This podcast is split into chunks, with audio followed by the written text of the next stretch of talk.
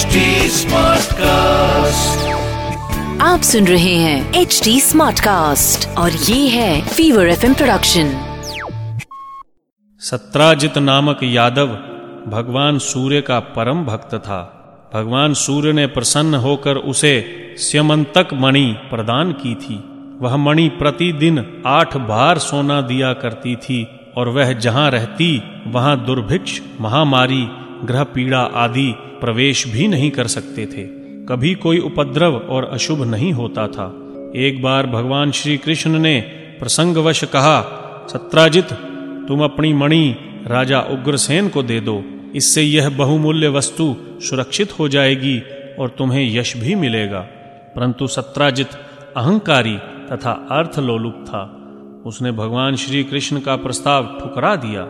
एक दिन सत्राजित का भाई प्रसेनजित उस मणि को अपने गले में धारण कर शिकार खेलने के लिए वन में गया। वहाँ एक सिंह ने प्रसेन को मार डाला और मणि को छीन लिया।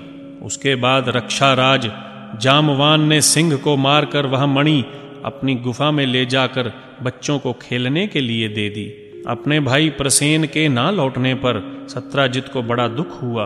वह कहने लगा, बहुत संभव है, श्री कृष्ण ने ही मणि के लोभ में मेरे भाई को मार डाला हो, क्योंकि वह मणि पहनकर वन में शिकार खेलने गया था। जब श्री कृष्ण ने सुना कि सत्राजित मुझे ही कलंक लगा रहा है, तब वे उसे धो डालने के उद्देश्य से प्रसेन को ढूँढने के लिए नगर के कुछ गणमान्य नागरिकों को लेकर वन में गए। खोजते खोजते उन्होंने देखा कि जंगल में किसी सिंह ने प्रसेन और उसके घोड़े को मार डाला है। जब सिंह के पैरों का निशान देखते हुए वे लोग आगे बढ़े, देखा कि एक रीछ ने सिंह को मार डाला है। रीछ के पद चिन्हों के निशान देखते हुए सब गुफा तक पहुँचे। भगवान श्री कृष्ण ने सब लोगों को बाहर ही बिठा दिया और अकेले ही घोर अंधकार से भरी हुई रिक्षराज जामवान की भयंकर गुफा में प्रवेश किया। वहाँ उन्होंने देखा कि श्रेष्ठ मणि को बच्चों का खिलौना बना दिया गया है। भगवान श्री कृष्ण जैसे ही मणि लेने के लिए आगे बढ़े, अचानक क्रोधित होकर जामवान सामने आ गए। उस समय उन्हें भगवान की महिमा और प्रभाव का ज्ञान नहीं था। इसीलिए वे भगवान श्री कृष्ण से घमासान युद्ध करने लगे।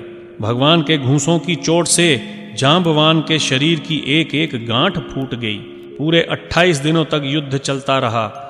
जाम्बवान का शरीर पसीने से लथपथ हो गया। उत्साह जाता रहा। अंत में उन्होंने भगवान श्री कृष्ण को पहचान लिया और कहा, प्रभो, मैं जान गया कि आप ही पुराण पुरुष भगवान विष्णु हैं। मुझे पराजित करने की क्षमता किसी साधारण मनुष्य में नहीं हो सकती। आप विश्व के रचयिता, ब्रह्मा आदि को भी बनाने वाले हैं। आप अज्ञानवश हुए मेरे अपराध को क्षमा करें। भगवान श्री कृष्ण ने कहा, रिक्षराज, हम मणि के लिए ही तुम्हारी इस गुफा में आए हैं। इस मणि के द्वारा मैं अपने पर लगे झूठे कलंक को मिटाना चाहता हूँ।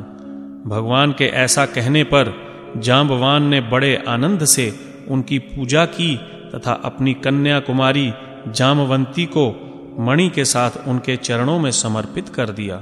भगवान श्री कृष्ण अपनी नववधु जाम्बवंती के साथ द्वारका लौट आए और मणि सत्राजित को लौटाकर अपने पर लगे कलंक को मिटा दिया।